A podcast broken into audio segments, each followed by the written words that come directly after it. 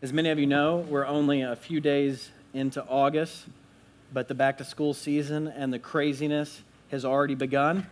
And uh, even though I, I, don't have kids going back to school, how many people in here have gone back to school? We got, I know we got some students, kids in here. Okay, yeah, so y'all know what I'm talking about.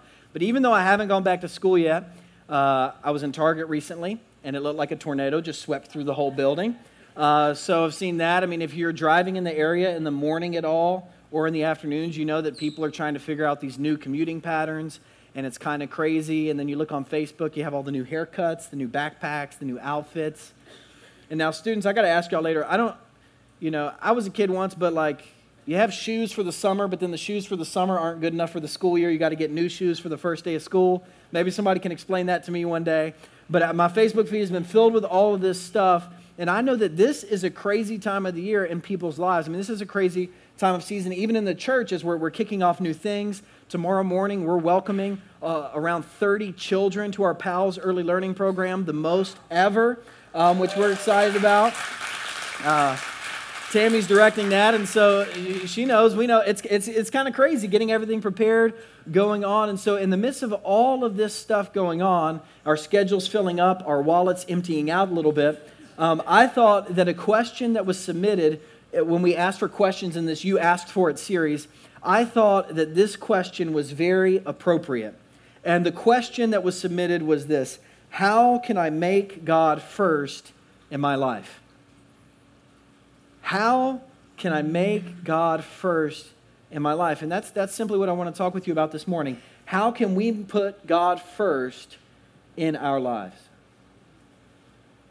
Because in our lives, there are a lot of things vying for our energy, for our time, for our resources. There are a lot of things pulling at us in all sorts of different directions. And I mean, if your life is anything like mine, you, you have a lot of stuff and a lot of good stuff.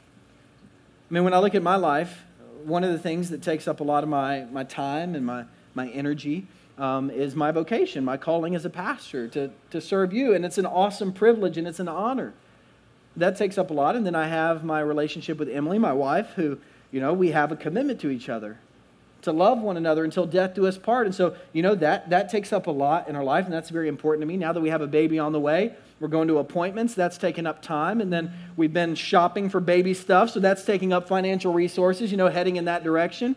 And then, you know, in the midst of all of that, I want to take care of myself and find time to exercise and take care of myself mentally, physically, emotionally.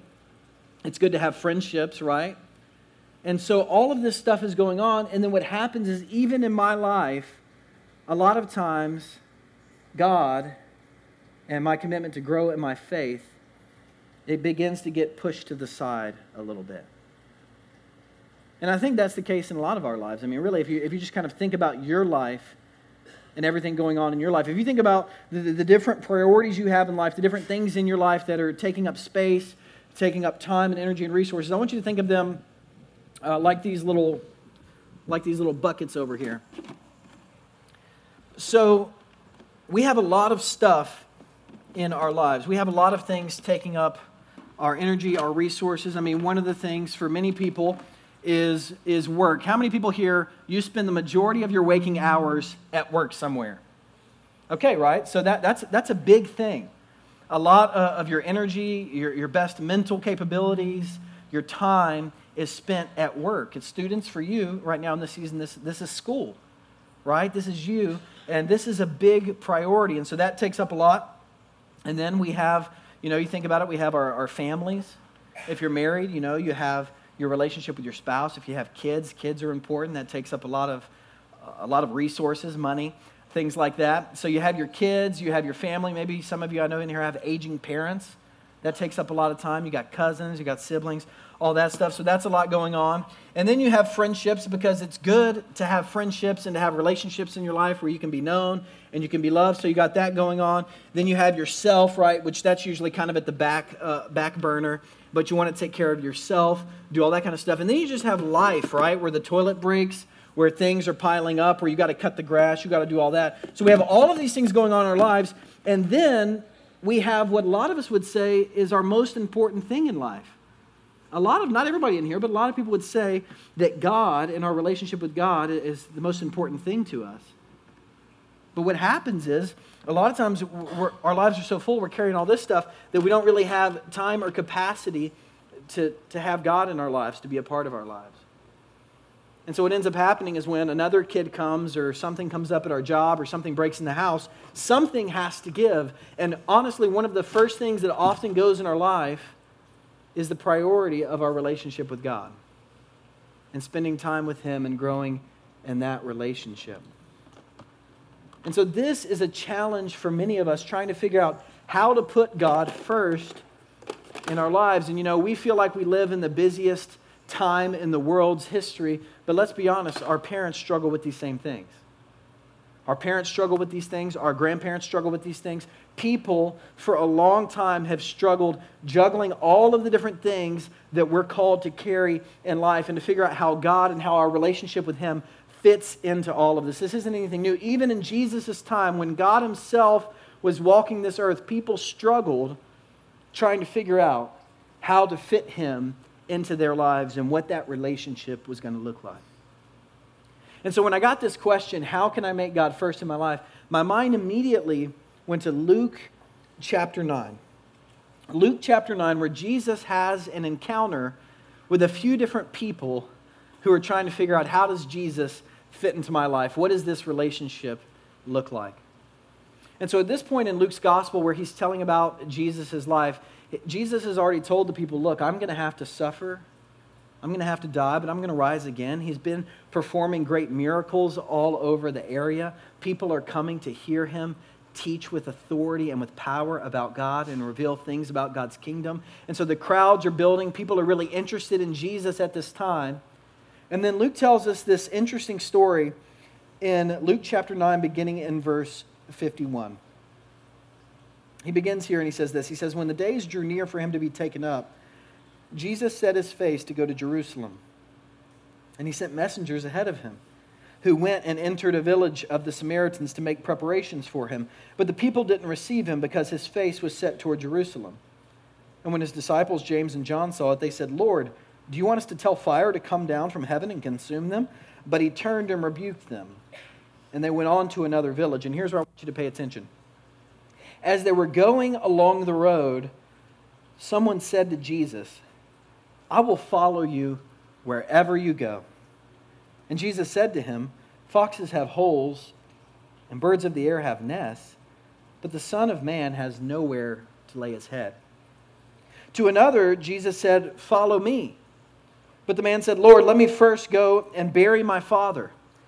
And Jesus said to him, Leave the dead to bury their own dead. But as for you, go and proclaim the kingdom of God.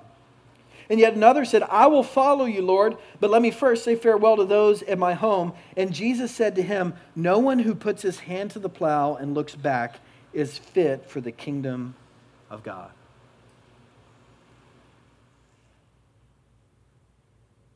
These are some tough words from Jesus. Now, honestly, I don't think they were the most effective evangelism strategy trying to get people to come and to follow him and to commit their lives. And do I need to switch microphones? You want me to go to the handheld? Okay.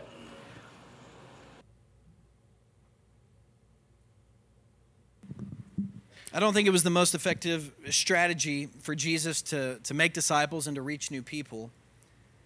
Because here, look, I mean, Jesus uh, says uh, to this one guy who says, Hey, look, I'm going to follow you. Jesus says to him, Hey, you plan to follow me? Well, you need to know something first. You need to know that while the animals have a place to go at night, while the animals have a place to lay their heads and sleep in comfort, if you follow me and have a relationship with me, you're not guaranteed those things.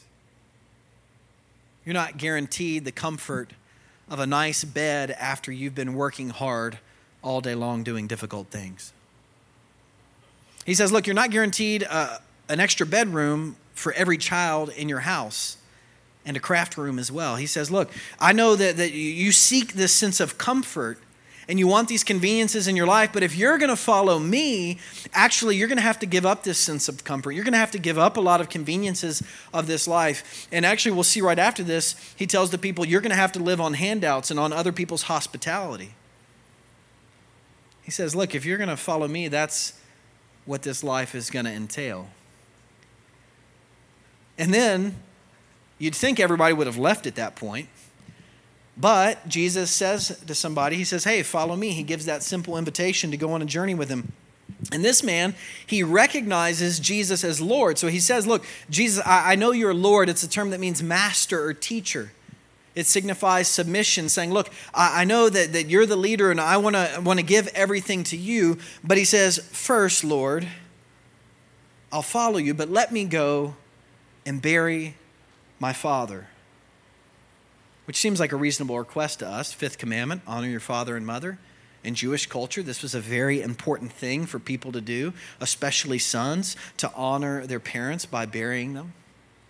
And then Jesus, I mean, he, he says something kind of shocking. It seems a little insensitive and offensive. He says, Leave the dead to bury their own dead, but as for you, go and proclaim the kingdom of God. Those are some tough words. In his book called Head Scratchers When the Words of Jesus Don't Make Sense, Pastor Talbot Davis, who's a pastor in North Carolina, he says that, you know, for a, long time, pastors and theologians, we've tried to make sense of these words and figure out exactly what Jesus was saying and kind of make them a little bit more palatable to us. And so he says, you know, one interpretation is that when the guy says, "Let me go and bury my father," that the guy's father isn't actually dead yet, but he's he's very sick and he's going to be dying soon, maybe in the next month or so.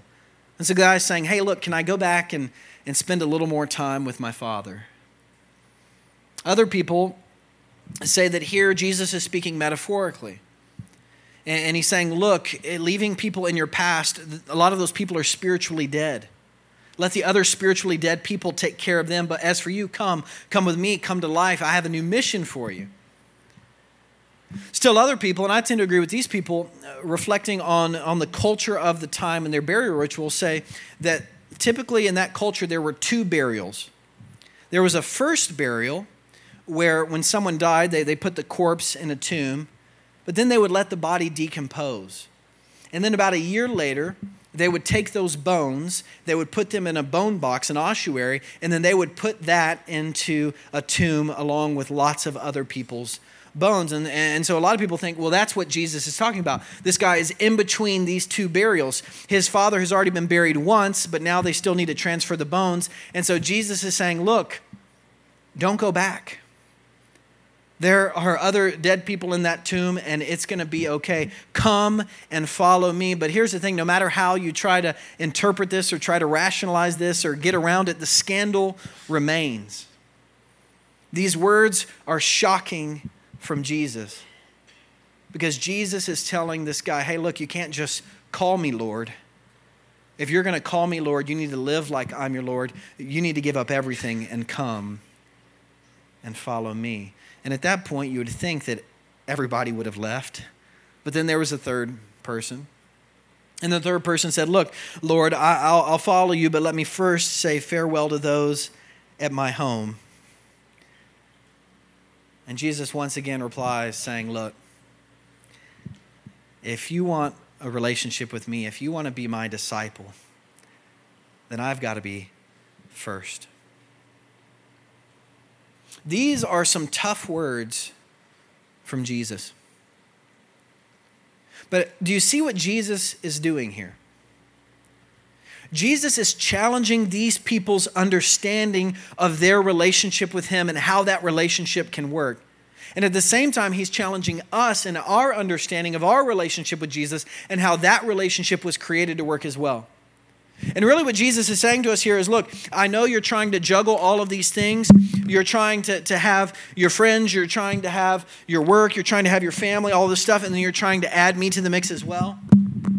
And when I'm convenient, you know, you put me up and I'm number one and I'm your top priority in that season when things are calm. But then the next week I'm the bottom priority and, and all of this stuff is, is just taking up space. And so I'm up one day and I'm down the next. What Jesus is saying here is that if you want to be my disciple and if you want to follow me, if you truly want me to be first in your life, then first you have to let go of everything else that you're holding on to. Jesus says, if you want me to be first in your life, then first you have to let go of everything else. And these are tough words from Jesus.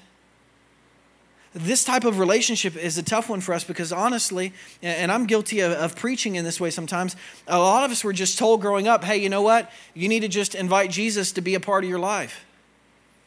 And so that's what we've done. We've said, Jesus, here's my life and everything going on, and you can have a little bit of my time. You can have a Sunday morning a month.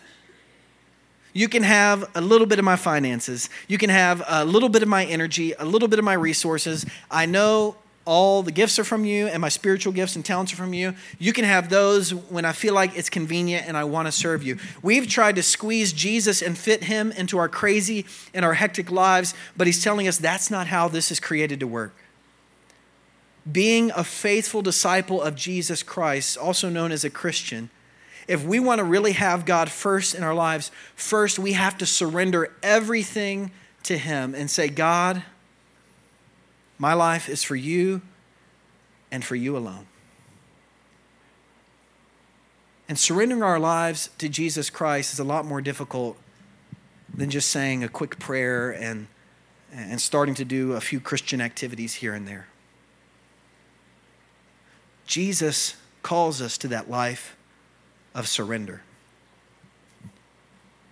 And now, if Jesus were just another sage or guru or great teacher, then we would probably say that's kind of a controlling thing for Jesus to say. To set those terms, to say, hey, you have to surrender everything if you want to follow me, we'd say, you know what, that's kind of authoritarian. I don't know about that. But when we begin to realize that Jesus is Lord of the cosmos, that he was present at creation, that he rules over heavens and the earth, then it makes a little bit more sense that he calls us to submit our lives to him. When we realize that Jesus is the giver of every good gift in our lives, Jesus, God incarnate, has given us our time. He's given us the gift of life. He's given us all of our financial resources. He's given us our homes. He's given us our jobs. When we realize that Jesus has given every good and perfect gift to us, then this call to submission becomes a little bit easier and it makes a little more sense. When we realize that Jesus submitted his life on a cross for us, for our salvation, so that we can be reconciled to God, then this call to submission makes a little bit more sense and it begins to, to, to be understandable for us and we begin to make steps to surrender our life to him. But it's not until we fully surrender our life to him that we can really have him be first in our lives because first we have to let go of everything else. But when we come to that point of surrender, and when we say to Jesus, Everything I have is yours, I want you to be number one in my life. I surrender everything else. When we say to Jesus, I surrender all, it's at that precise moment that we experience the paradox that is at the heart of the Christian faith. And Jesus talks about that paradox when he says this when he says, Those who want to save their life will lose it, and those who lose their life for my sake will save it. What he's saying here is that the mystery is that when we finally become willing to give everything to God, it's at that precise moment that God gives us everything we've ever truly wanted and everything we've ever truly needed. The acceptance that we've tried to find in our relationships and in our families and all of these other places, we find that we're truly and fully accepted by God who loves us and who knows us and who sent Jesus Christ for us. The sense of purpose that we look for at work and with all of this stuff that we're doing, the sense of meaning that we try to, to create for ourselves, we find when we surrender all of those things to God, God gives us that sense of purpose and belonging when we join other disciples of Jesus Christ in Christian community the love, the comfort that we've always longed for. When we give everything to God, we find that that love and that comfort comes, knowing that we are His beloved children and that there is nothing we can do to make Him love us more and nothing we can do to make Him love us less. When we come to that point where we're willing to give everything to God and surrender our entire lives to Him, it's at that moment that we truly receive everything we've ever wanted or truly needed. And then one final interesting thing happens when we surrender. Sometimes when we surrender our, our lives to God, God says, hey, you know what? This part of your life, it wasn't compatible with my kingdom. I need you to leave the racism behind. I need you to leave the hatred behind. I need you to leave the unforgiveness behind. I need you sometimes to leave that vocation behind. Sometimes God says, Look, I'm going to take those things from you and you're not going to get them back. Sometimes he adds things to our lives. He says, Hey, look, I want you to, to serve in this area. I want you to add joy to your life. I want to add peace to your life. I want to add all of these things to your life. But a lot of times, what happens when we surrender our entire lives to God, God actually begins to give us those things back that we've surrendered to Him. But when He gives them back to us, He says, Now I want to put them in their proper place. He says, Look, I don't want to be one among many things in your life. Instead, I want to be fully integrated with your life. And so he says, Hey, look, when it comes to your family, your spouse, your children, he says, Look, I want to be a part of those relationships. I want you to lay down your life out of love, like I've done for you, to those people in your life. He says, Look, when you go to work and when you go to school, I want you to be my witness. I want you to be my hands and feet and to spread joy, to spread love, to spread peace instead of division. I want to work in you as you work your everyday job. He says, Look, I know that you have a lot of friendships and relationships, and I want to be a part of those. I want you to love others like I've loved you and share that great love. And then a lot of us, you know, we're, we're at the ball fields, we're at the gymnastics place, we're all these different places, and we think they're just stuff filling up our calendar. And God says, look, those aren't bad things. You don't have to get rid of all of that stuff. Sometimes He says, look, I want you to be a missionary there. I want you to go there and spread my light to those people. He says, Look, I don't want some kind of bifurcated life where I'm a part of it here and not part of it there. I want to be fully integrated with everything you're doing. Basically, he says, I want to be Lord over it all. I don't want there to be any part that I'm not a part of. Jesus calls us to surrender our lives to him. And when we do, we gain everything we've ever truly wanted or needed. And when you look at how Luke wraps up this story, you'll find that he doesn't really wrap it up, does he? He doesn't tell us whether these people really followed Jesus or not. He, he doesn't tell us if they said, you know what, I'm not going to go back and tell people goodbye. You know what, I am going to forsake these comforts. We don't know if they said yes or if they, like many people who wanted to try to squeeze Jesus into their lives, walked away empty handed and feeling like they missed out and needing more. We don't know how they responded, but I think Luke leaves it open ended because he wants us to ask that question How will we respond to Jesus' call? How will we respond to him? Will we submit our lives to Him and truly put Him first? Or will we treat Him just like another add on and an accessory? Each and every day, God gives each of us that choice. And I hope today that you'll choose Jesus. Let's pray.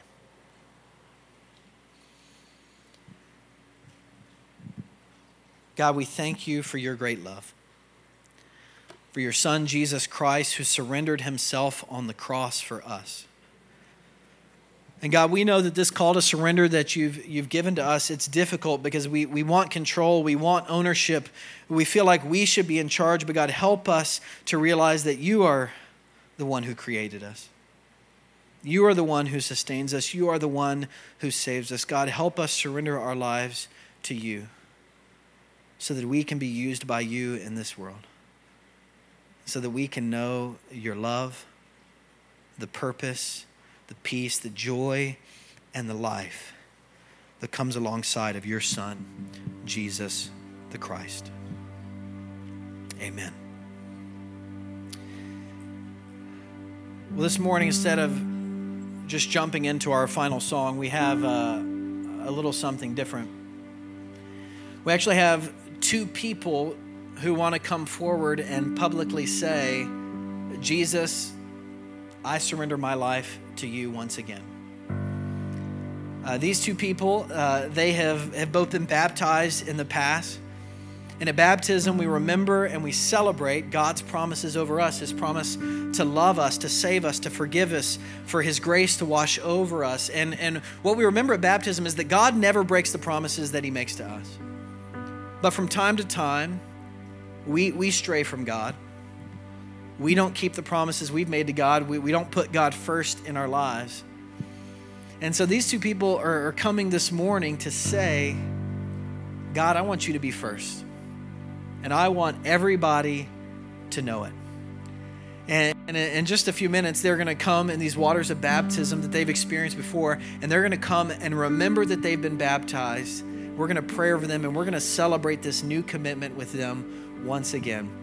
And so uh, the, the two people, one is Orlando Villanueva and uh, Jenny Thompson. So I want to invite uh, Orlando, Jenny, and, and Jose to come forward. And um, Jose is going to share some words about Orlando.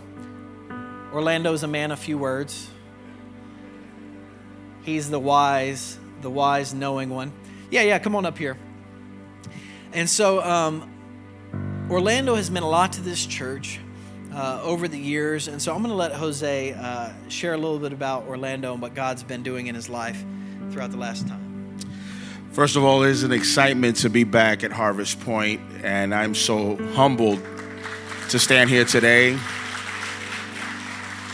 And um, Orlando, actually, we, my wife and I, we moved from Puerto Rico to, to, to Georgia back in 2001, in Orlando was my first friend here in, in Georgia. Uh, he used to work for the Latin American Association. There was a satellite in Forest Park. I was pastoring a church in Forest Park, and we've been great friends. And I've been praying for for Orlando. I've been, you know, sharing about the gospel. Orlando always had this sweet spirit in him and sweetheart, and and uh, then we we lost contact for a minute uh, when you know, we uh, God changed our past. We landed here at Harvest Point. And three years after, when we started La Gran Cosecha, I started praying to God and saying, God, you know, I know that we need to, we need people to to help us in this ministry. And the first name that he gave me was Orlando. And I think uh, when, when I shared with Orlando, I said, listen, I need to come to your house. I need to speak with you about something that, that that's really exciting that's going on. And I think that he and his wife thought that I was coming to sell Amway or something like that. I don't know what it was, but they welcomed me anyway. They didn't shut the door. And when I shared with Orlando, I shared with him the vision, and I said, listen, this is what God has placed in my heart. We want to start a Spanish speaking congregation with Harvest Point and, uh, and and I would love for you to be a part of this. And I gave him the options. You can either pray for us and continue to pray for us, or be a part of this. And Orlando, and he says, he says, man, we've been talking about this and we've been praying about this because now that my son is grown, we want to be committed as a family to the Lord. And we were searching and seeing where will we go as far as church. I've never been a leader, but we will follow wherever God will take us. And Orlando and, and his family, they were founding leaders of La Gran Cosecha, faithful members. And when God called us to go to Skyland, Orlando said, We will continue to serve in this body. And, uh, and that's Orlando. And, and the fact that he is serving uh, fills my heart with joy. And the fact that he is about to share, to remember this commitment through baptism. um, it's a witness of who Jesus Christ is in his life.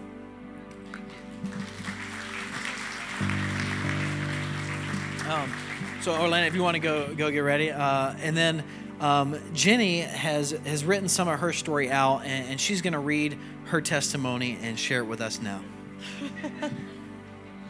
Uh, I'm a bit nervous, if you can't tell. That, please. All right. This is the first time that I've done this, and it's a lot of people out there. Um, my name is Jenny, and I would like to share some things with you.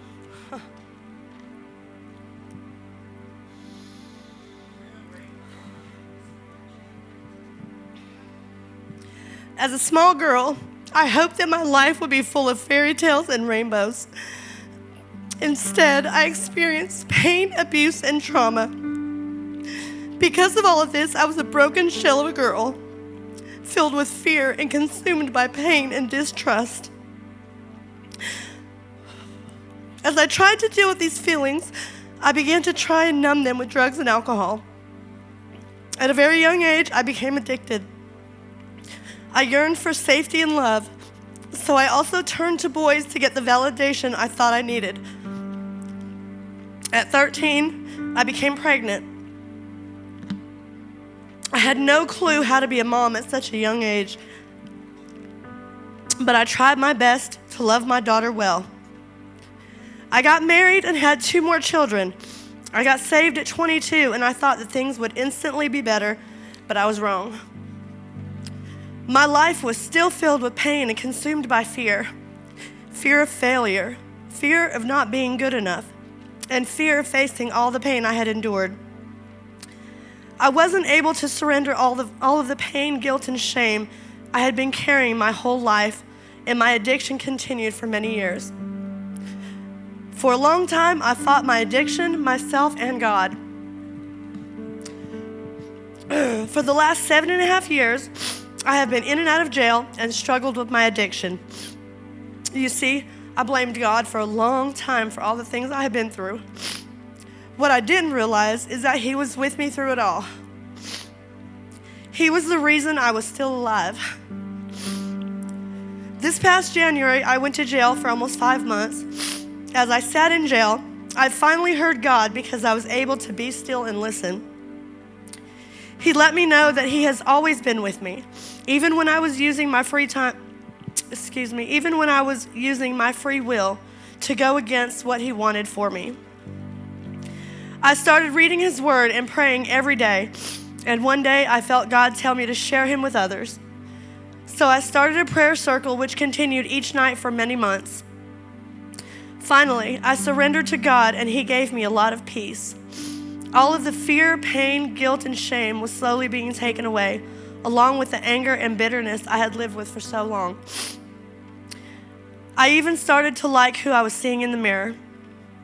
It's because of His love and light that is at work in and through me that something inside of me changed. so here I stand before you, a miracle, free not only from active addiction, but also from being in jail. God's unconditional love has changed me. He loved me when I couldn't love myself and continues to do for me what I can't do for myself. Today, I choose not only just to exist, but to, per, to, but to put Him first in my life and live for Him. I have a couple of scripture I want to read that goes along with what I've been dealing with. Um, one of them, if I can see it, one of them is Psalm 34 4. I sought the Lord, and He answered me. He delivered me from all of my fears. And I have one more, which is Romans 8:37. No, in all these things, we are more than conquerors through him who loved us. Amen. Will y'all give a round of applause? Thank, thank her for sharing.